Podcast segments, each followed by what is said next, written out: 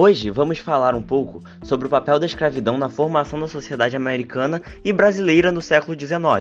E sobre isso, vamos falar sobre o filme Infiltrados na Clã, o grupo de supremacia branca dos Estados Unidos, que foi escrito e dirigido por Spike Lee e é baseado na autobiografia Black Klansman de Ron Stelzworth. Então, vamos fazer uma análise e um resumo dessa obra, sem contar que também vamos falar um pouco sobre o conto A Escrava.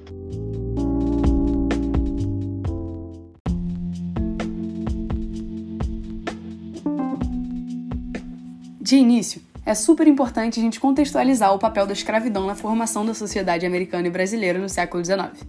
Até porque diversos são os fatores que norteiam o desenvolvimento de uma sociedade, e certamente um dos que mais influenciou essas duas foi a escravidão. Os países que foram colonizados a partir de uma estratégia escravocrata se caracterizavam por uma agricultura latifundiária, baixo desenvolvimento urbano e uma economia regional quase inexistente, então, acho que até se podia dizer que o baixo desenvolvimento de uma sociedade é uma consequência natural da escravidão. Afinal, se a riqueza se concentra nas mãos de uma minoria, menos de 5% da população, que usufrui, por sua vez, de todo o conforto e praticidade do seu latifúndio, por que, que seriam efetuados investimentos em ruas, saneamento básico, moradias, escolas, universidades, bibliotecas, comércio e qualquer outra forma de bem-estar e qualidade de vida? O restrito público consumidor, capaz de pagar pelas benfeitorias, já se encontrava satisfeito e, caso não estivesse, poderia facilmente importar das nações desenvolvidas na Europa. Por outro lado, as sociedades que optaram por uma estratégia ocupacional careciam do desenvolvimento de uma economia local, acessível a todos e com infraestrutura condizente para progredir. O desenvolvimento das cidades era uma necessidade, porque sem um comércio estabelecido, moradias dignas, educação e entretenimento, não tinha como ter fixação do colonizador na região. No início do século XIX, a escravidão era sim uma realidade no Brasil e no sul dos Estados Unidos. Já o norte desse país optou por uma estratégia ocupacional, onde a escravidão não era tolerada. No final desse século, o movimento abolicionista se espalhou mundialmente. A gente não deve se enganar e pensar que foi um ato humanitário de conscientização global. Porque o movimento abolicionista foi deflagrado pelas sociedades imperialistas, que, embora necessitassem das commodities produzidas nas suas colônias, também passou a precisar de maiores mercados consumidores, tendo em vista o início da Revolução Industrial. Agora, quando se trata do Brasil, é um pouco diferente. Esse processo culminou em maio de 1888 com a Lei Áurea, assinada pela Princesa Isabel. Os Estados Unidos tinham a peculiaridade de dois sistemas em uma única nação. Acontece, entretanto, que, com a expansão para o oeste, deflagrou-se conflitos de mentalidades, visto que o norte não aceitava empregar mão de obra escrava na expansão, enquanto, por outro lado, o sul defendia a escravidão arduamente. E por fim, com a eleição presidencial de Abraham Lincoln, considerado um abolicionista, os sulistas temeram pelo fim da escravidão e iniciaram um movimento separatista que ficou conhecido como Guerra de Secessão, que perdurou entre 1861 até 1865. Terminada essa guerra e com a vitória do Norte, Lincoln ratificou a abolição em 1865 através da 13ª Emenda Constitucional. A decretação da abolição não necessariamente significou o término imediato da escravidão. Nos Estados Unidos, diversos grupos se mostraram indignados e se organizaram para perseguir a população afrodescendente. Dentre eles, se destacou o Ku Klux Klan, retratado no filme. Enquanto isso, o Brasil, que diferentemente dos Estados Unidos não tinha essa infraestrutura condizente nas suas cidades para albergar esse novo contingente populacional, passou a conviver com situações análogas à escravidão nas regiões mais remotas, como o surgimento de cortiços e favelas como forma de alternativa de moradia, aumento de população de rua e marginalizada, entre inúmeras outras mazelas.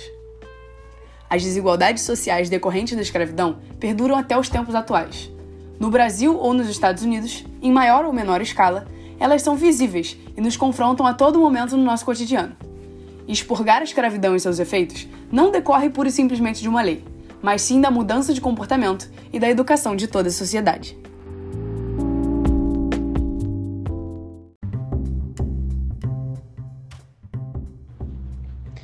O filme Infiltrado na Clã, escrito e dirigido por Spike Lee, é baseado na autobiografia de Ron Stelbroff. O filme trata da história de Ron, o primeiro detetive afro-americano em Colorado Springs nos anos 70, que tem como objetivo infiltrar e expor a Ku Klux Klan e seus planos.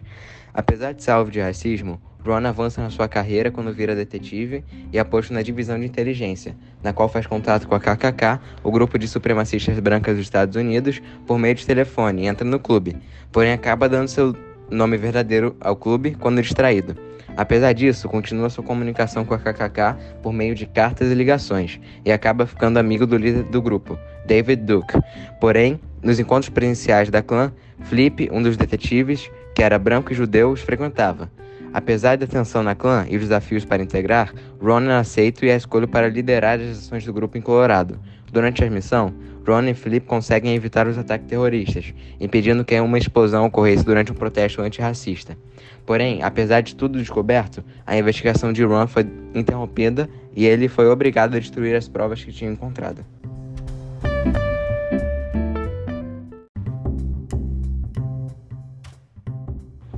A maneira qual o racismo é apresentado no filme desarma o público e permite um envolvimento empático, caminhando para a conscientização a desenvolver da história.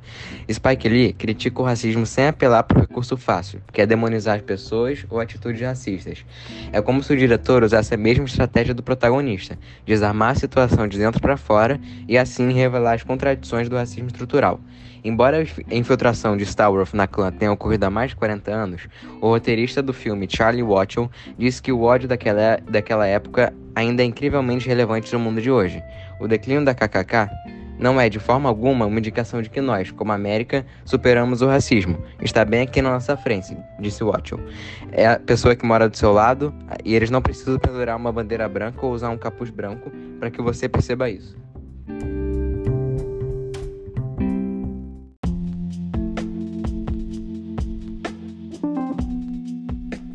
A Escrava, de Maria Firmina dos Reis, trata-se da narração do encontro de uma escrava em fuga, Joana, qual em sua última fuga recebe a ajuda de uma senhora, a narradora do conto.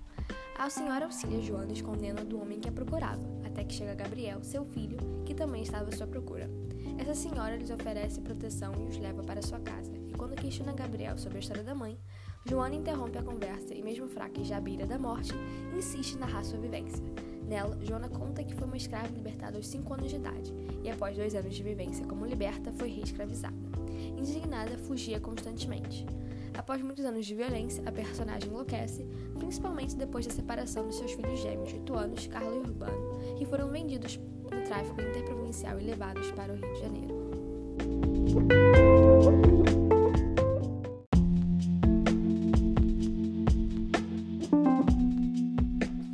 Pode-se considerar a obra Escrava de Maria Firmina dos Reis um movimento de determinação e combate à mulher negra que, inserida em uma sociedade patriarcal, publica sua narrativa abolicionista, não aceitando a opressão por meio do racismo vigente na época. Este conto, publicado na revista Maranhense, foi escrito no auge do movimento abolicionista. É uma obra afro-brasileira, já que apresenta o negro pela perspectiva do negro, expressando suas qualidades, seu cotidiano e hostilidades que enfrentavam durante o período escravocrata. Portanto, é produzida uma narrativa qual haja a presença de temas que tratam a identidade negra, além de apresentar uma voz de referência às questões raciais em meio do movimento abolicionista.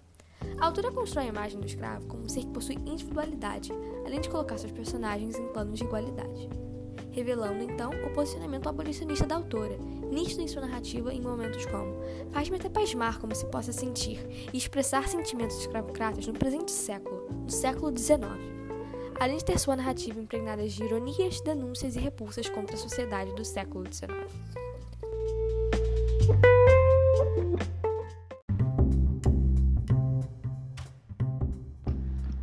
Como abordamos no podcast, tanto o filme quanto o conto mostram como o racismo afetou a sociedade no século XIX. No conto, é abordada a problemática da discriminação racial em nosso país, ainda na época da escravidão. E também fala da história de uma mãe que está constantemente fugindo de sua escravidão e à procura de seus filhos. Já o filme Infiltrados na Clã mostra as consequências da escravidão nos Estados Unidos.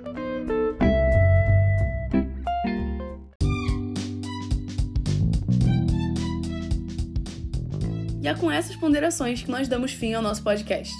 Eu realmente espero que todos tenham gostado e desejo a vocês um ótimo dia.